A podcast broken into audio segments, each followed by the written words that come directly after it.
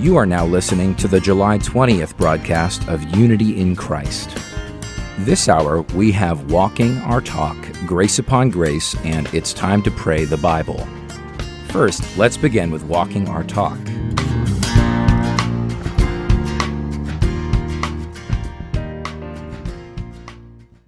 The program addresses sex with biblical grace and truth.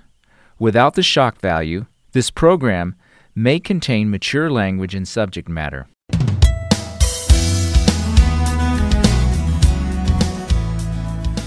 Welcome to Walking Our Talk with Alan and Polly Heller. In this podcast series, Alan and I will discuss material adapted from our book, The Marital Mystery Tour. Join us as we share practical steps to put into action God's principles from His Word, one step at a time. Welcome to Walking Your Talk, and this is Alan Heller. Hi, Polly. Hi, Alan. We've been married for forty-three years, have three grown children. We have four grandchildren, two boys, two girls. Two of them are in Nashville, makes it hard to visit in Phoenix, but we try and get together at least four times a year. That's our goal, and if we can get together any more, we will. Well, and I do have to say that grandparenting is wonderful. Mm. Grandchildren are so much easier than children. Well, the pressure to perform is quite a bit less. Well, so and you can just be all good, and you don't, and then you give them back and let the parents deal with the discipline. That's right. And they don't want us to deal with it anyway. So we're talking about completeness in our marital mystery tour, where we started with uh, comradeship, being friends, and then we went on to communication and commitment, and now we're into completeness, and we're talking physical, emotional, spiritual. So the last time we were together, we talked, we got through the spiritual part, which is the most important part, because that's where God starts, and uh, we need to have a spiritual relationship in order to be able to be one. We also need to have a relationship emotionally, things that help us, things like keeping away from anger and making sure we have short accounts and saying things that are nice, doing things that are valuing to your spouse. Those are the kind of things. And now we're talking about the physical part of our relationship. And just our desire is we're not going into a theological treatise as much as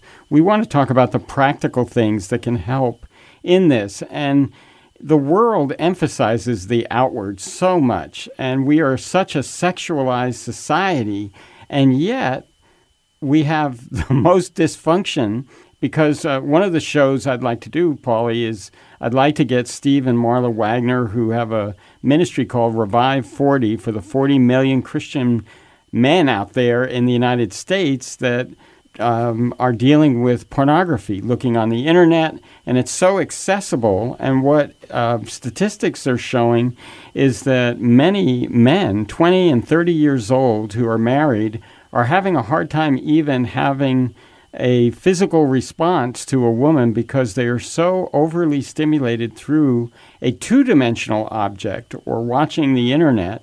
And it's an addictive behavior that after a while completely controls them.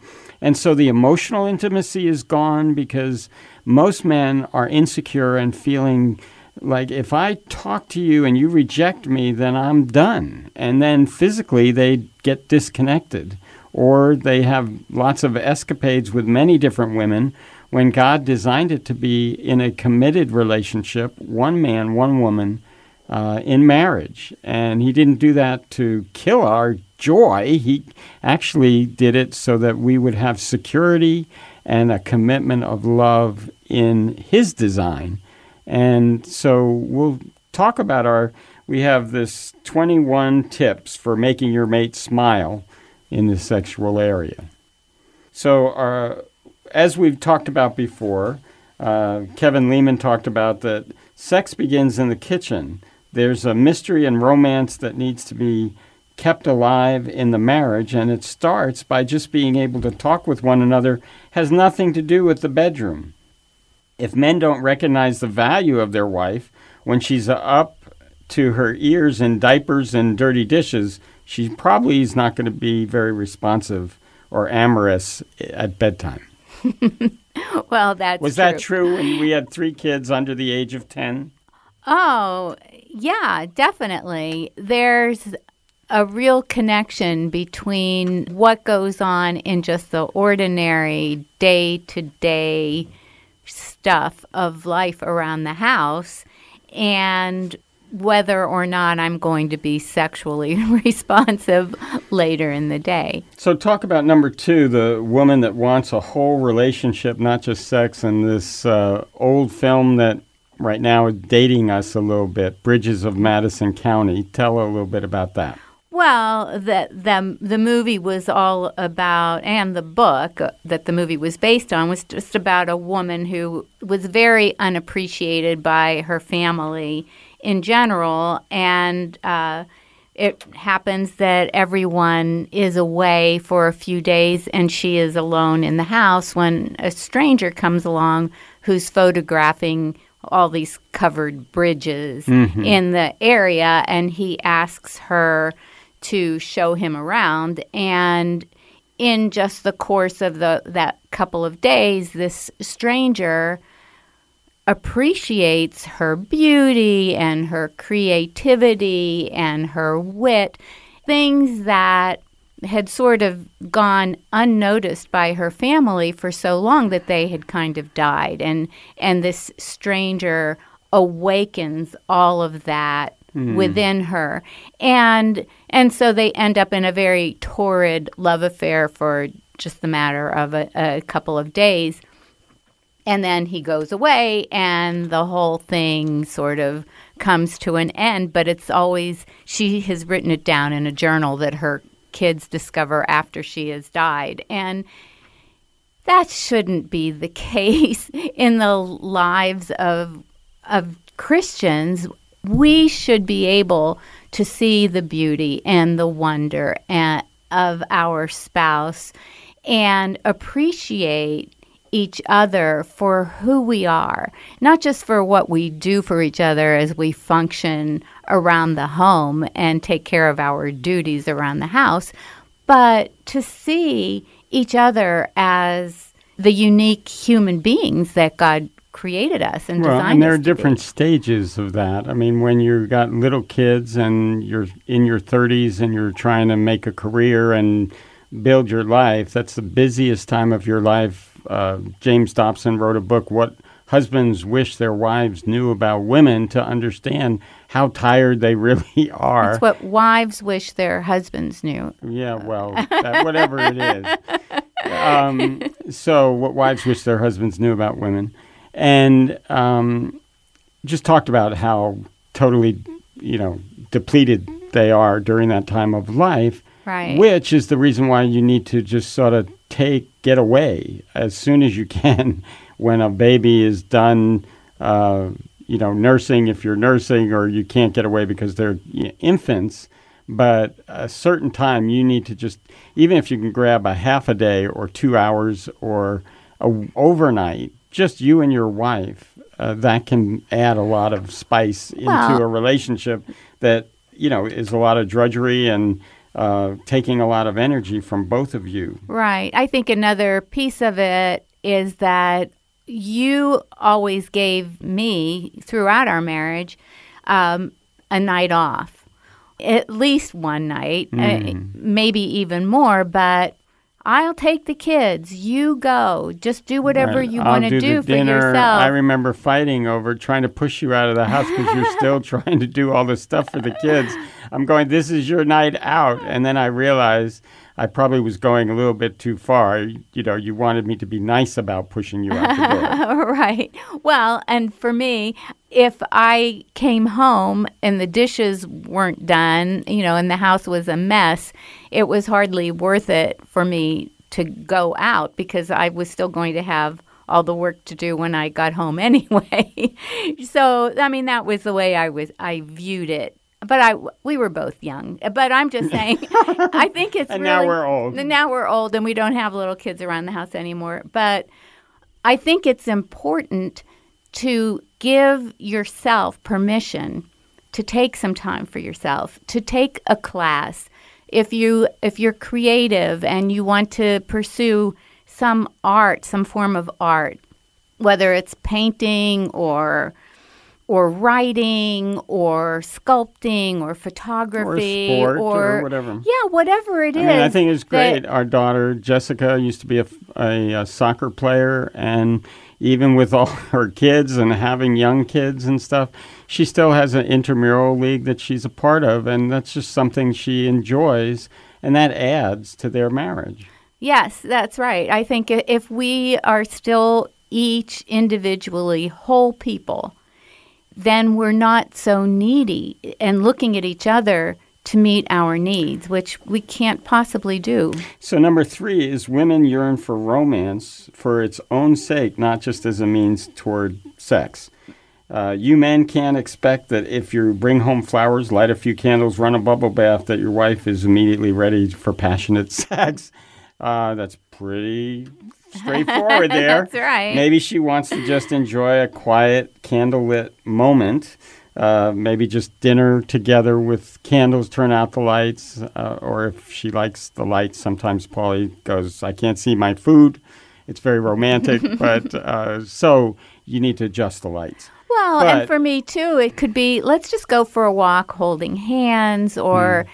Just sit here for a few minutes. And or me listening for at least a half hour while you talk about all the things that you did today. I know. That can be very romantic. And, and guys, you can't think, oh, gosh, do we have to do this again? That will not uh, get you points uh, going in the right direction. No. And we, we talked in an, a previous podcast about um, wanting non-sexual touching and just needing to be held and hugged and uh, maybe have my back scratched or my neck rubbed or my shoulders rubbed. Or your feet Or rubbed. my feet. Oh, my feet. Um, yeah, t- but I mean, I hear in counseling, guys will, you know, the women will report to me, he's just grabbing me by the boobs and thinking that's sexual or pinching my butt or whatever. And for guys, we're just thinking that's cute. And for women, they're thinking that is not cute. Uh, that's just objectifying me, just making me into an object for your pleasure. But, I mean, there does need to be laughter. There does need to be kidding. But you need to find out what helps your spouse feel loved and excited. That's right. So, and we already talked about in another episode, keeping short accounts, that if there are hurts and things that are not taken care of by saying, I'm sorry, honey, I spoke to you that way this morning or whatever, then it's going to disrupt uh, the bedroom. Many times the bedroom is just a reflection of what's going on in the emotional temperature of the relationship. And I have a lot of women who are saying, hey, we need to come in, and of course everyone says we need help in communication. And then you dig a little deeper, and not only is there, the reason why there's no communication is because of the hurts and pains that have been laid upon each other that have never been really resolved, and some for twenty years, fifteen years, uh, little things, big things, but uh, Solomon says it's the little foxes that spoil the vine. And and so sometimes it is the toothpaste cap and the toilet seat and all that sort of thing. But those are just reflection of deeper issues of places where we haven't repaired the relationship.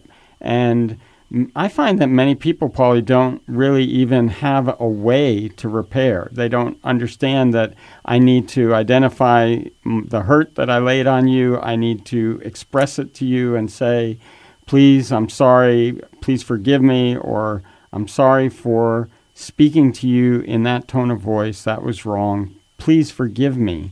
Those simple words, but they can't just well, be... Well, and sometimes it isn't even that was wrong. Sometimes it is, I realize that hurt you. Mm. I hurt you. I, I cut into your soul, and, and that hurts, and that damage has not been repaired. And we talk a lot in our communication workshops about clearing clearing the air and mm-hmm. coming to a place of understanding each other and being able to repair the damage, but to realize that without that communication and without that understanding with and without repairing the damage, our sexual lives are going to be affected. Mm. And yeah, maybe you can still go through a physical act of sex, but there, you, it's not that oneness. It's not that completing of each other. It becomes a, a sense of duty and obligation on the part of usually of the woman. Uh, you know, now I have to do this for him. And the passion and the joy of it is affected by the lack of communication and, and emotional oneness. I want to caution the women. I, women do not understand. It is a physical thing for men, but it's also an emotional need that we like to be comforted. We like the physical act is something that God made us to want. And so be careful of disrespecting your husband and, and minimizing his desire.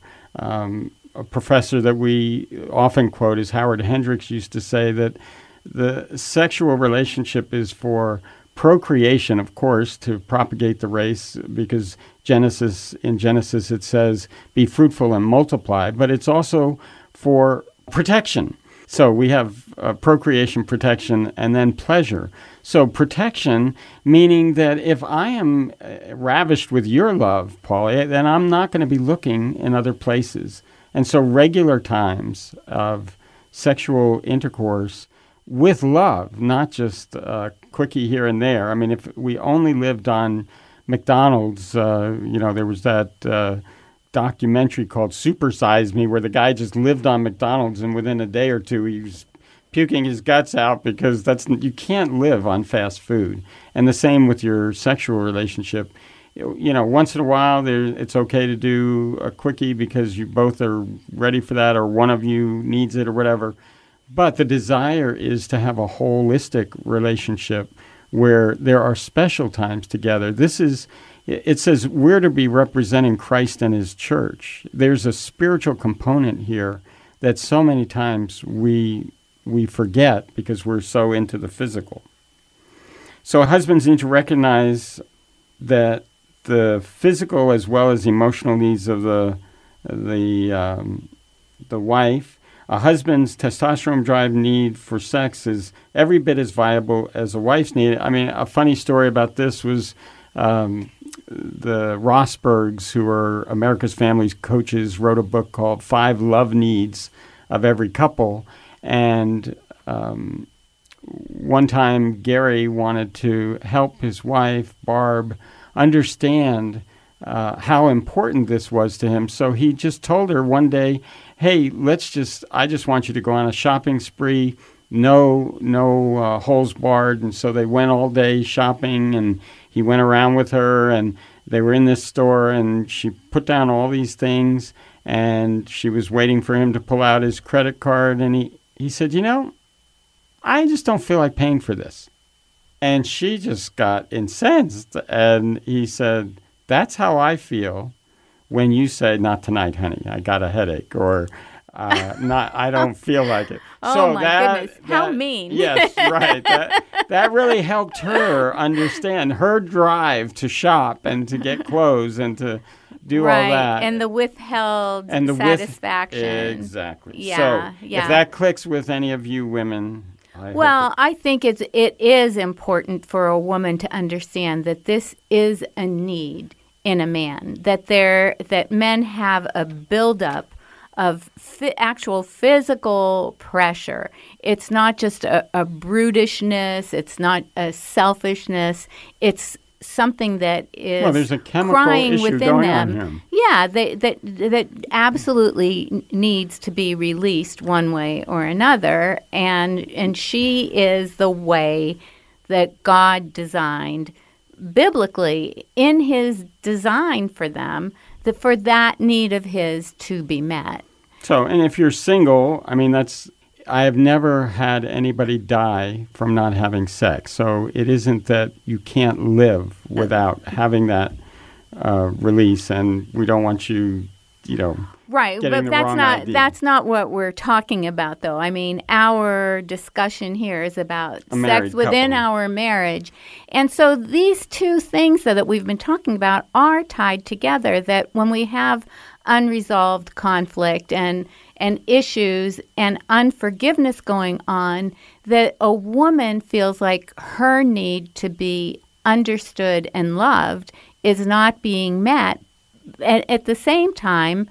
So that's causing her to withdraw from him emotionally, when at the same time he has this driving physical need. So somehow these two things have to come together, that you both have to recognize the importance of keeping short accounts with each other and being quick to ask forgiveness and to meet each other's emotional needs as well as physical needs. Right. So we've covered less than half of these, and so next podcast we'll continue with number seven and talking about the things that can help make your mate smile in the area of sex. God's not ashamed of sex. He designed it, but He also designed it in a certain way that will be the most fulfilling for both of us. So stay tuned for next podcast, and we'll finish our things to make you smile.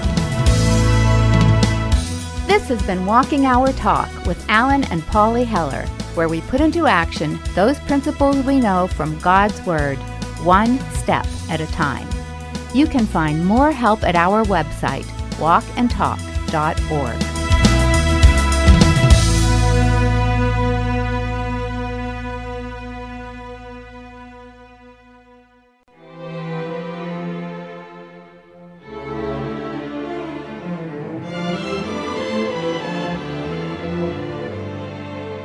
With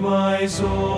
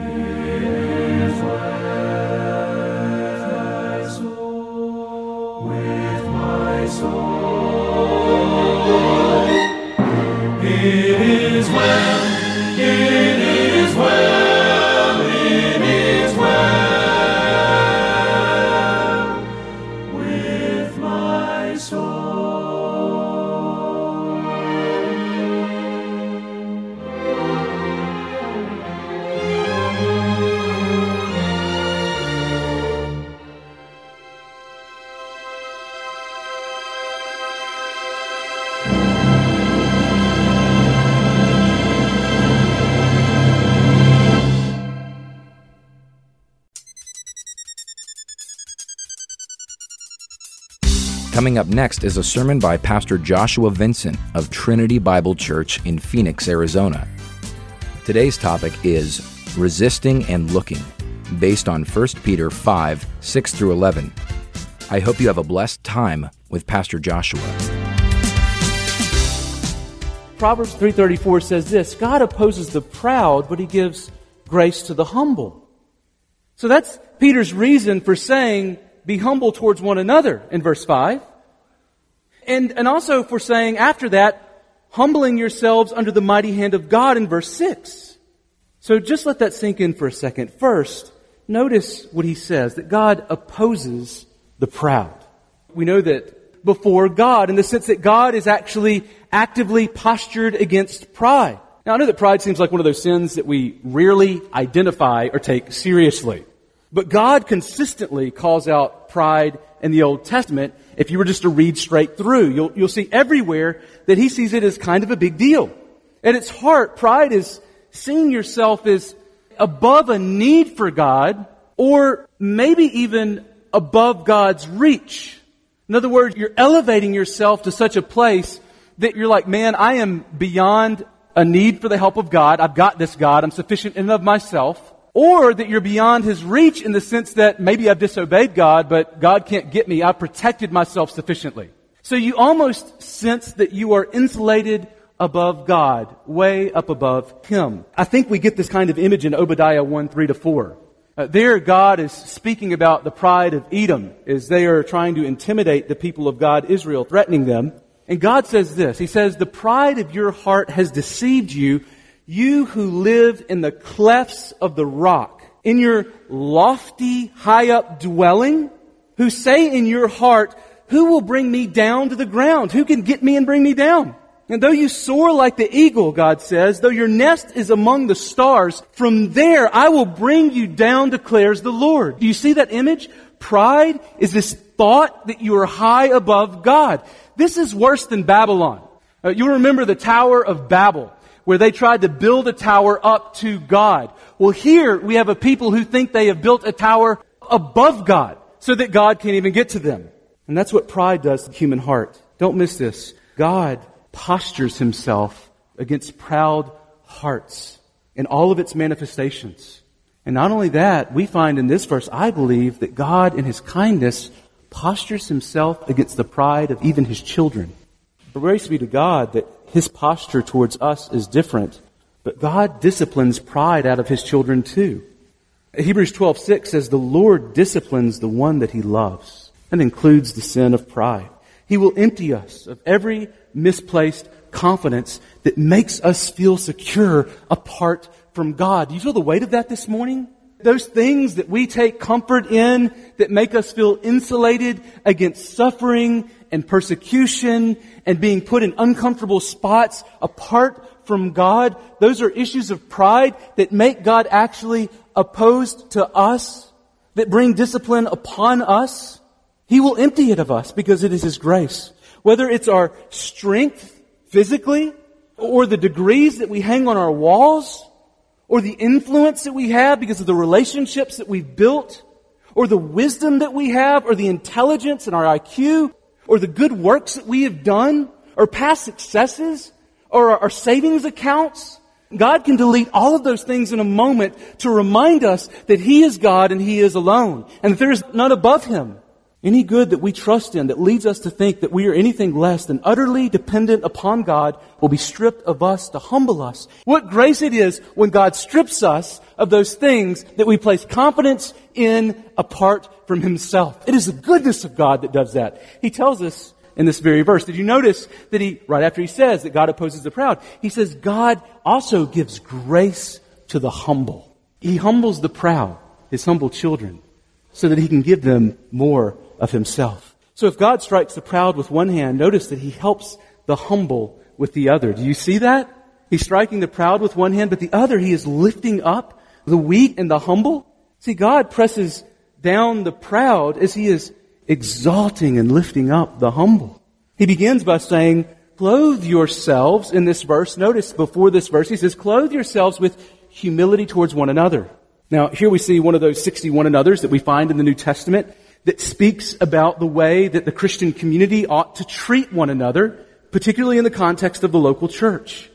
Peter Ottemeyer, speaking of this verse, says the apostles utilize this image of clothing, of putting on a garment, as being appropriate for servile activity. It was a special garment for servile activity. It's, it's like the garment a slave tied over his normal clothes to perform lowly jobs. In other words, they're, they're not to show up at church in, in tuxes spiritually or, or like emotionally or like in the way they think about themselves. Like they're showing up with garments that are ready to serve. And he says every member should come not to exalt themselves, but really to stoop down and serve others in the way that Christ did. Now, here's what's fascinating. The apostle moves from communal humility to theological humility. Did you see that? He begins with how we should treat each other, but notice that our humility with one another depends on whether we truly believe and trust that God opposes the proud and gives grace to the humble. See, Peter's clear about what a humble church or God's flock will do as suffering heats up. Are you ready? This is what humility looks like in real time, according to Peter in verses six to seven. Here's what he says. He says, "Humble yourselves, therefore, under the mighty hand of God, so that at the proper time he may exalt you. And here's how you do it, casting all your anxieties on him because he cares for you." That's the particular way that we practice humility here. There are other ways that we need to be humble, but here in particular, it is this action of, as suffering hits, we are casting our anxieties upon him. See, humility means receiving or revering and trusting in and obeying God in his mighty hand. When suffering strikes, I think our tendency is, is to go God shopping, looking for better options, right? Like, God's, he doesn't seem to be able to help me now. Doesn't feel that way. And so maybe I need to look elsewhere for help that God isn't able to provide. I think God needs a spot. Well, that's pride. Not trusting God when you're suffering and not casting your anxieties on him, that's pride according to this verse. It's not trusting the mighty hand of God. It's looking at the world and not believing that God is strong enough or wise enough to make good on his promise to exalt you on that last day when Jesus comes back. And humility means dependence on God. Now, don't miss this. God gives grace to the humble who trust. They have confidence in his mighty, sovereign hand. And because of that, they cast their anxieties on him because they know that he cares for them. That's the confidence with which they throw. See, God providentially cares for ravens and lilies. Jesus tells us that. And then Jesus asks, and how much more does he care for his children? That is the way that God is sovereignly working behind the scenes for his children. And that is the confidence with which we need to go before God and trust him in all of our circumstances. That's our confident hope that drives our casting. See, God doesn't throw our anxieties into the burn pile. You know what I'm saying? You don't bring an anxiety to God and he says, not really important to me to be burned. It's not the way that God deals with his kids. No, when, when his child comes to him, just like if you have a, a child and your child comes to you and they come to you with concern, not when you're short-tempered, but when you see them crying and you care, you know that, that you're listening and you're engaged. You want to know what's going on. In the same way, God wants to know what's going on. He's not throwing our anxieties on the burn pile. Instead, he is giving grace to the humble. He is responding. He is giving grace to them. And that's why we keep casting, is because he continues to promise that he has more grace to give. See, humility never loses sight of the mighty hand of God, empowering us to will and to work for his good pleasure. Never lose sight of that. Never lose confidence in that. He continues to draw us back to that. And I think there's actually an important lesson about the relationship between humbling, casting, and pride here. You catch this? Humbling, pride, and casting actually are connected. Did you catch that? Giving into worry? It's actually an example of pride. Now, you might feel weak when you worry, but he says it's actually a problem with pride. See, pride carries cares around, totes them around, because it's not willing to give them over to God and trust him. Humility casts cares upon God, trusting that he is able, that he is infinitely wise, that he is good, that he is strong enough, that you might not understand where this is going or why this is happening, but that God does, and that God's doing something, that he's for you. That's the nature of what it looks like to be humble before God. So the choice of whether to carry or to cast comes really down to how you see God's hand.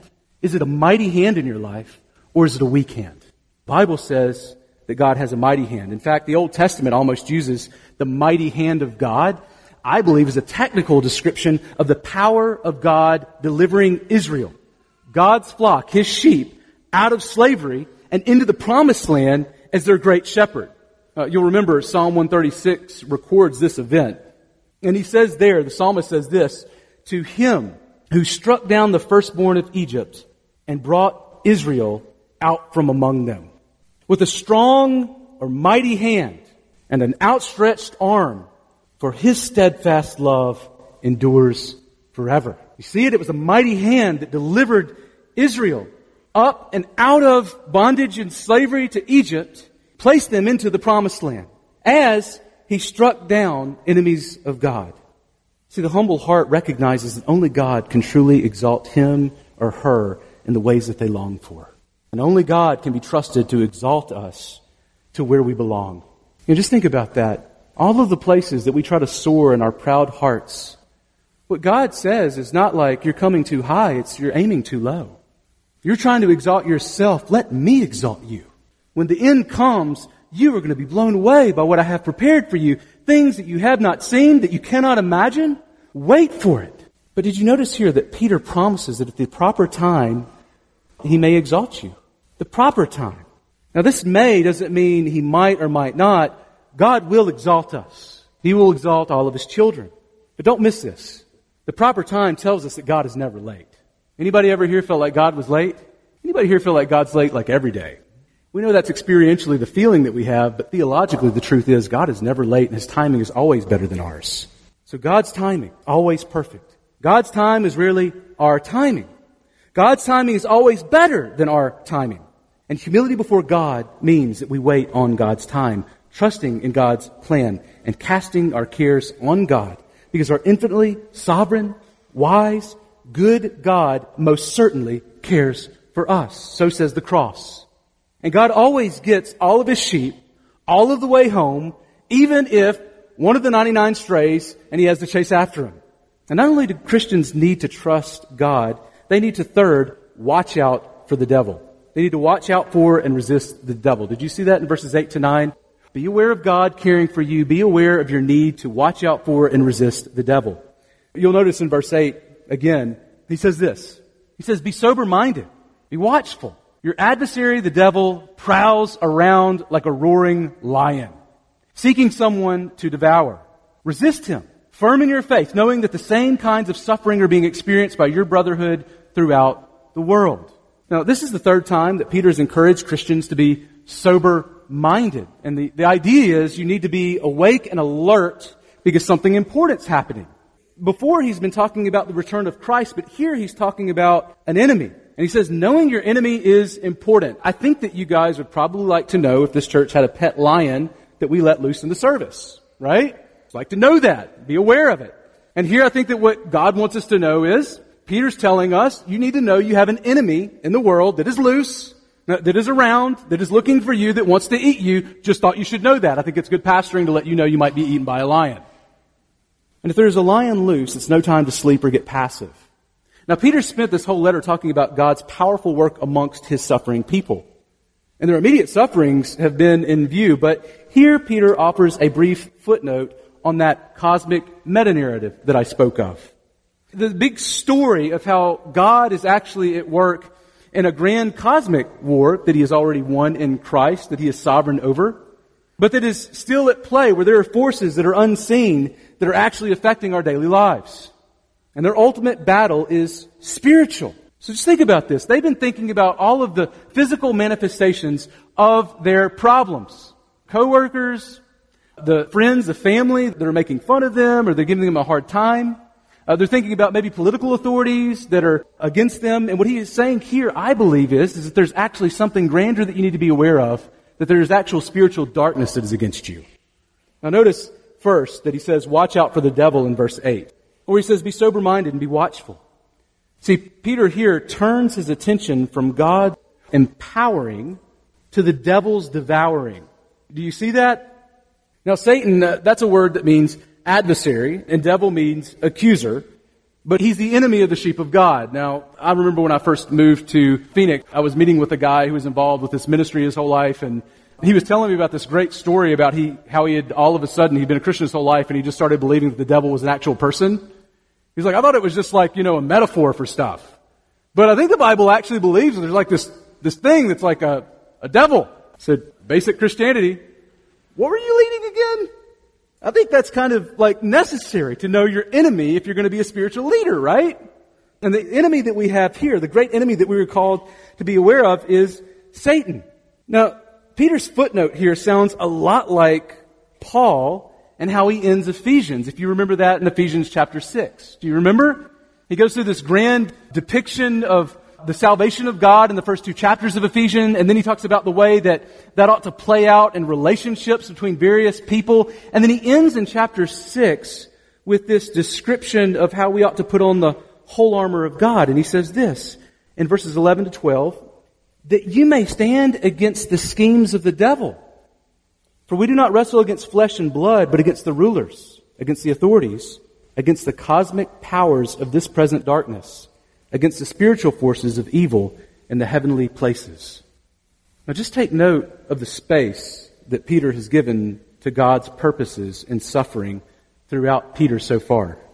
Lots of verses that are committed to talking about God and His work in us, and our confidence in what God is doing in all of our sufferings, and how God never leaves us or forsakes us, and how He is at work in us, and He's giving all of these promises, and then He comes to the end and He gives two notes on the devil. He says that we should be worried about the devil. We need to be aware of the enemy. And here you'll notice that he speaks of this spiritual threat. It is the devil who is on the prowl. Look at this, like a, a roaring lion looking for his next meal. He's hungry to destroy their faith and cause them to default on that end-time reward that's coming with Christ. See, his bite and roar in this text are the persecutions and sufferings the devil is using to intimidate the flock of God. He's trying to intimidate them through sufferings and persecutions, and then he wants to send them running away from trusting in the chief shepherd. That's his goal. Don't trust Jesus. Don't cast your cares upon God. You need to look elsewhere. You need to scatter and run. See, Jesus cares for his sheep, and Satan tries to crush them. Now, this image of the devil prowling and seeking to, to devour God's people might be more pregnant with meaning than we first realized. You might have read Psalm twenty-two, where it speaks of another shepherd, David, the great king of Israel, who himself felt intimidated by the danger that surrounded him in verses twelve to thirteen. And there he writes of his intimidated moment, and he says this, "Many bulls encompassed me, strong bulls of Bashan surround me. They open wide their mouths at me like a ravening and roaring lion." Now, the bulls of Bashan, they were these famed brutish beasts known to be large, strong, aggressive, and intimidating. They were intimidating bulls. And David is here comparing his enemies, the people that are scaring him, to his to these bulls. See, David envisions these intimidating bulls as actually also being like ravening, roaring lions looking to eat him. I think this is a fascinating image if you really think about it. David's killed like actual lions, right? We know he at least killed one when he was protecting his sheep. As a shepherd, an actual shepherd, he has killed a real lion. Uh, he's killed giants, right? So got a guy that's killed lions and giants. And, you know, Saul killed his thousands and he killed his ten thousands. Like, David's not a weak guy. He's also like the great king of Israel. Like the greatest king they've ever known. The king after which every other king would be measured. That's King David. And King David is intimidated. That's scary stuff when the king's intimidated. I mean, just think about that. Like when I go flying on a plane, there are a lot of things that don't scare me. Like I'm used to getting on a plane and looking over and seeing a, a man or a woman kind of grip the chair for like dear life. I'm used to seeing people, you know, taking pills that like put them to sleep or, you know, for anxiety or whatever. Like I'm, I'm used to that. I'm used to the squeals when we get a little bit of turbulence, like people, oh, you know, that kind of thing doesn't like make me really nervous. I'm like, yeah, that happens. But if at any point in the trip I see pilot run out of the cockpit looking for a parachute, I'm terrified, right? And if the King of Kings, David, is scared, intimidated, like I feel like we're in trouble. And that's exactly the kind of image that we get of King David here. He's terrified. And it's in that moment that in Psalm twenty-two, twenty-two, David says, he cries out, "Save me from the mouth of the lion." You see that? Terrified of the lion. Of course, the very next psalm is another famous psalm, Psalm twenty-three. You'll remember what it says there. Uh, David says that he's a shepherd who's looking to a greater shepherd. He says, "The Lord is my shepherd, shall not want." Don't miss this. David was stronger than most, braver than most. But when his enemies growled and roared, David flinched. He was scared. David looked for a greater shepherd than himself. A shepherd who cared for him and did not flinch before the bulls of Bashan that opened their mouths and roared like lions. And Jesus is that greater shepherd that David looked for and to, who came after to defeat the spiritual line behind all of the physical lines that intimidated him. When the devil roars, Jesus never flinches. He's not nervous. He sits comfortably, confidently behind the power of the cross, and he declares that you've already been defeated. He's defanged the lion. Now, why doesn't Jesus flinch when Satan roars? Well, I, I think there are a number of reasons. Let me give you four quick that we find in the Bible. First, it's that Jesus is the greater lion from the tribe of Judah. He is God's lion. Revelation five five tells us that he is the greater lion with the greater roar. He is not intimidated by little lions. Uh, second, Jesus already has shown himself to be the shepherd greater than David, defeated the lion-like Satan at the cross, again in Revelation five five. He has conquered, is what Revelation says. That's not he will, it's he has. He is conquered. He is won. He is victorious. Third, Satan gave it his best shot at the cross when he tried to kill Jesus. Satan is only permitted, and in that we find that he was defeated and that Jesus lives and reigns above all earthly powers. Just read Colossians one about that. There is no power that exists apart from God's gracious hand in Christ, holding it and sustaining it. And fourth, Satan is on a short leash. Uh, read Job one about that. It shows that Satan is only permitted to do what God allows. He is not sovereign next to God or equal to God. It's not like yin and yang. It's not like they're like duking it out, like Jesus is victorious, the end. Now catch this. The threat of being devoured is real, but Jesus tells us in John ten twenty-eight, "I give them eternal life, and they will never perish, and no one will snatch them out of my hand." You catch that? The threat of de- being devoured is real. Jesus promises that those are in my hand, I will never let go. So what does that mean? Does that mean that some will be devoured and taken away from the faith that are truly Christians? I don't think so at all. I think what's clear here is, is that everyone who is truly in Christ, none will take them or snatch them out of the hand of Jesus. Jesus doesn't lose his sheep. And that's really good news. True sheep resist the devil with the grace that God provides. That's one of the evidences that you're a true sheep. It's that you persevere because God has preserved you. Uh, just notice what he says in verse nine about how sheep ought to respond who are truly his sheep. He says, they resist the devil.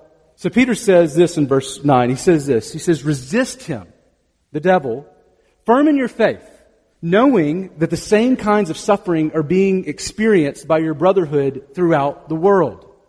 Now, resistance carries this notion of an active stand in opposition. There's no such thing as, as passive resistance when it comes to spirituality. Now, why is that? It's because uniting with Christ means that we actually become a target of the lion-like devil. Like, he, he hates Jesus, and he hates the children of the King. Now, think about it. Peter says the same kind of sufferings they are experiencing in these Turkish churches are being experienced by the, the brotherhood throughout the world. Now, I think this means at least a few things for us. For one, he's saying that suffering is normal for Christians because Satan has postured himself against God's flock. Do you see that? He's postured himself against the shepherd and his sheep. Second, the reality of the suffering confirms they are God's sheep. The suffering for some might begin to make them question whether or not God loves them. And Peter says, no. No, this is confirming that you are loved by God. That's why Satan's so against you. He hates it. Third, the reality of Christians remaining faithful amidst suffering throughout the world confirms the chief shepherd's care for his sheep against every one of Satan's attacks and intimidations. We every week pray for distant lands and other countries and other places where churches are. And as we do that, you might like ask, why are we doing that? Well, it's, it's a beautiful narrative that God is developing where there are churches and places that hate Christianity, where it's illegal to worship, where churches are growing and multiplying is an evidence of the power of the chief shepherd. The chief shepherd calls his sheep and they come running. And he is the one, by his very own power, that is protecting and maintaining and caring for them in ways that we never could with no matter how many resources we had. Jesus is the one who is caring for those, those churches, and that is why we are praying for them. See, some have their very lives. Some lose their very lives. But they have not lost their souls, trusting that God will exalt the humble even from death. In other words, devouring doesn't, that we will not be devoured does not mean that we won't die, but it does mean that our souls will not be taken from us, that they are God's, they are with Christ on high. So if you aren't firm in the faith, you are limp, and that comes from not knowing and trusting God's Word. It's ultimately a confidence not just in your knowledge of Scripture, but a confidence in the relationship that you have with the point of Scripture, Jesus Christ Himself. By faith we cling to Christ, and all the tighter as Satan roars. See, mature Christians, hear this. Mature Christians don't have bloody knuckles from duking it out with Satan. That's not what a mature Christian looks like. You know what a mature Christian looks like? If you look at the knuckles, they have white knuckles. You know why they're white? They're white from grasping on to Jesus more tightly. Like when they get scared, they don't think, well, I can get myself out of this. They think, I need you, Jesus. Like that's the, the call of the person who is a sheep who knows who the shepherd is. Mature Christians are less confident in themselves and more confident in Christ. And the only way to fight the devil is with your back to him, right? Like, not normal fighting. So if you get picked on at school, this is not advice on fighting at school, right? Let your parents talk you through that. You do want to face them, I think, at least, if you're fighting, right?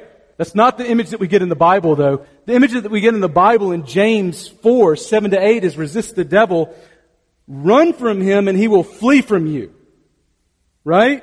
You run from him, and you draw near to God as God draws near to you. You might want, well, how is it safe to run from Satan? Like, why does he get intimidated? It's because he sees who you're running to. And when Satan sees you running to God, he's terrified of God. Just think about it. The devil is pictured as a restless enemy constantly on the prowl against the children of God. Do you believe that? Do you believe that you're an enemy of Satan? And he seeks to intimidate you by running to cause you to run away from Jesus. So how do you resist? How are you resisting, fighting Satan actively today? Is it active? Is it in the morning when you wake up? Do you understand that the devil's on the prowl? Do you sense that? Do you sense the grace of God and the devil's on the prowl? Like, I think those are things that Peter would say you need to at least be aware of. Maybe more of the grace of God, but not unaware of the devil. Well, in Precious Remedies Against Satan's Devices, the story of how Peter thought he could do this himself, fight the devil by himself, when he told Jesus in Matthew twenty-six thirty-five, though all men deny you, I will not. You remember that? Like famous last words. Everybody denies you, Peter says, I will not. Same author of this book. And yet, what does he go on to do? Deny Jesus three times. It wasn't something that he could do in and of himself. It was something that he needed the power of God working in him to do. And then he did. He told, he denied Jesus three times. So how do you do that? According to First Peter five, I think it means that we need to be humble. It means that we need to be humble and, and bow ourselves, prostrate ourselves before the holy, righteous, sovereign God who is in control of all things. I think it means that we need to be daily about the business of communing with God in His Word and prayer. Are we communing with Him? Are we sensing the power afresh of God in our lives? Are we growing in that? We need to be watchful for the enemy and all of his devices. We need to be aware of our own hearts and our sin tendencies and the ways that we tend to wander from God in our hearts. We need to know what we believe and why we believe it. If we want to be firm, we need to understand our faith. We need a community or a local church that is the pillar and buttress of truth to help us remain close to Jesus. And we need to cast our cares on God every day, trusting that He cares for us. But there's a fourth thing that we see finally here, and that's this in verses ten to eleven. This is good. Momentary sufferings will give way to eternal glory. Here's what he says in verses ten to eleven. He says this, and after you have suffered a little while, the God of all grace, who has called you to His eternal glory in Christ, will Himself restore, confirm, strengthen, and establish you. To Him be the dominion forever and ever. Amen. That's good stuff, isn't it? See, humility and suffering are not the end goal for the people of God. We're not supposed to suffer and be humble just for suffering and humility's sake. No, the end for the people of God is God's glory. glory is what awaits us. See, sufferings don't feel small in real time, right? Anybody here think like sufferings feel small in real time? I always feel like they're like bigger than they probably actually are, right? I mean, they always look like closer, bigger, further away, smaller. In the moment, it always feels huge. But Peter reminds us that they are momentary and brief. Now, in, in what sense are they momentary and brief when they feel so long? Well, it's in comparison to the eternity that awaits. Have you thought about that? The eternity that awaits us in Christ? Have you gotten bored with thinking about that? Because it's like so far out of the categories that you have. Peter says, let me remind you of the word eternity. And then let me just ask you to begin to imagine the, you know, how in, infinite that is, and then compare this momentary suffering to that, and it's so forgettable when you consider the eternity that awaits you. In light of eternity, when you're there, so many things that seem so big right now will seem so small. You might not even be able to see them anymore. Difficult marriages, chronic illnesses, public harassment, the loss of a job, a job that you loved, even the loss of life will seem short and small, like a little while in comparison to the glorious eternal future that awaits us. See, the same God who brings about humility in His children, carrying them Himself through their sufferings, will also one day not only carry us, but exalt us on the last day. And the God of all grace describes the nature of God as the source of every good. But here, notice that He isolates a particular manifestation of the grace of God, who is the God of all grace. Did you see that? He's focusing in here on what that is. And he says, it's this aspect of His grace that I want to point out. He is the one who has called you to His eternal glory in Christ. Now, the Bible uses calling in different ways. It's not always used in the same way. But it's interesting that Peter seems to use it consistently, this calling. He uses it in one five, two nine, in two twenty-one, and in three nine. You can look those up later. And he uses it here. In every case, it seems, to speak of God's effective work of bringing believers into saving relationship with Himself. In other words, it's not just a general call that He sometimes speaks of in the Bible. Here He's talking about this effective, powerful call that actually brings dead people who are spiritually dead to spiritual life. I think that's what's going on here. See, this verse serves as an explanation and a promise to those who are truly called. The explanation is for how anyone makes it to the end, and that is that it is God's work in them. God has done it. It's an inside job. God is at work in us to will and to work for His good pleasure. In fact, the four words that are used here to describe what God will do simply confirm that God will keep His promise to get His sheep all the way home. See, the promise is that for those who faithfully suffer, the future is incredibly bright. And the glory of the future will dwarf any past suffering. And one day Jesus will return Himself to completely remove the afflictions which weigh us down. And He won't even have to flex to do it. In exchange, He is going to lay on us an immeasurable weight of glory that will make all of those afflictions seem so light. And it's hard for us to imagine how God could undo the afflictions that weigh us down today. But on the last day, we will be shocked by how light they seem. How light hard marriages, chronic illnesses, tragic deaths, unrelenting loneliness, vocational failures, persecutions for faith, and the list goes on. They will all seem so light in comparison to the fullness of God's glory when it arrives. Now, I'm not sure this is meant to make our present suffering seem small as much as it is to help our imaginations really run wild with how magnificent the coming weight of glory must truly be, right?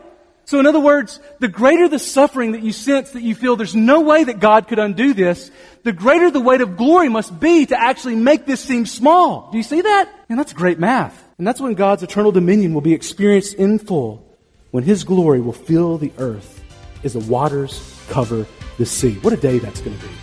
Let's pray.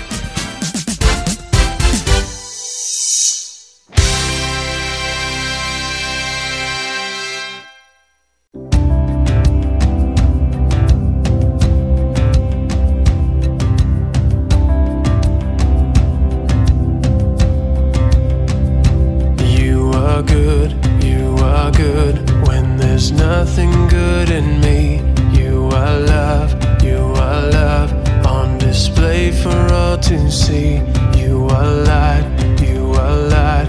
When the darkness closes in, you are hope, you are hope. You have covered all my sin.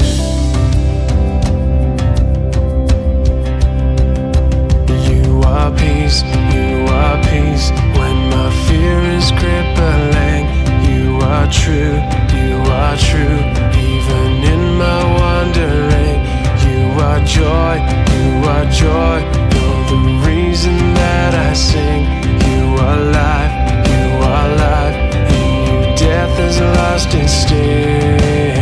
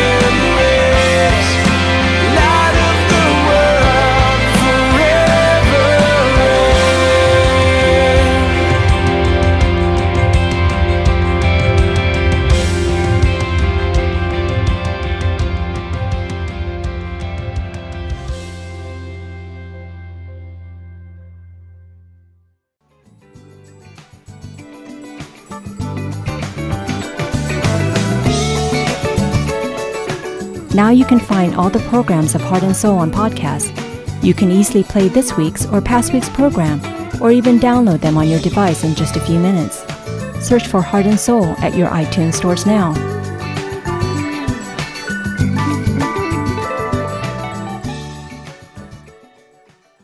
Coming up next is It's Time to Pray the Bible.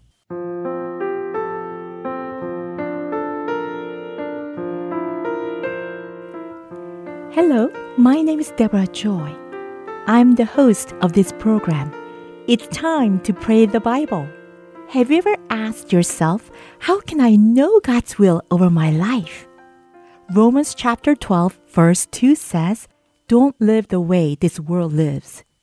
Let your way of thinking be completely changed. Then you'll be able to test what God wants for you. And you will agree that what He wants is right. His plan is good and pleasing and perfect. This word teaches us that when we change the way we think completely by the power of the Holy Spirit, we will know God's will and whatever He finds good, pleasing, and perfect. So, how can we change the way we think? This happens when we choose to believe and agree with God's truth in our lives. What we think about every day is very important because our thought life really affects how we live. So then, what kind of thoughts do you think our Heavenly Father wants us to think about every day? Let's find out together in the following scriptures. Philippians chapter four, verse eight says, "Finally, my brothers and sisters, always think about what is true. Think about what is noble, right, and pure. Think about what is lovely and worthy of respect. If anything is excellent or worthy of praise, think about those kind of things." Colossians chapter three, verse two says, "Think about things that are in heaven. Don't think about things that are only on earth." After learning what His Word says, what kind of thoughts will you choose to think about every day? Will you think about thoughts that the Holy Spirit wants, which will bring life and peace to your heart? Or will you think about thoughts that your flesh and this world want, which will bring death and fear to your heart? I am so glad you chose God's truth. Let's pray. Heavenly Father, there is no one like You. We worship You with our hands raised toward heaven as our hearts are filled with praises of radical thanksgiving. Father, teach us how to love You with every passion of our hearts, with all the strength of our souls, and with every thought that is in our minds. Holy Spirit, help us every day to always think about what is true, authentic and real, honorable, admirable and beautiful, pure, holy and excellent, righteous, virtuous and praiseworthy. Lord, we praise You for setting us free from the spirit of fear and worry and giving us the mighty power, love and mind of Christ. Show us how we can stay focused and think about all the treasures of Your heavenly realm and fill our thought with Your truth. For Your word is perfect. It gives us new strength. Your truth can be trusted. It makes us wise, and Your commands shine brightly. They give joy to our hearts and light to our minds. In Jesus' mighty name, we pray. Amen.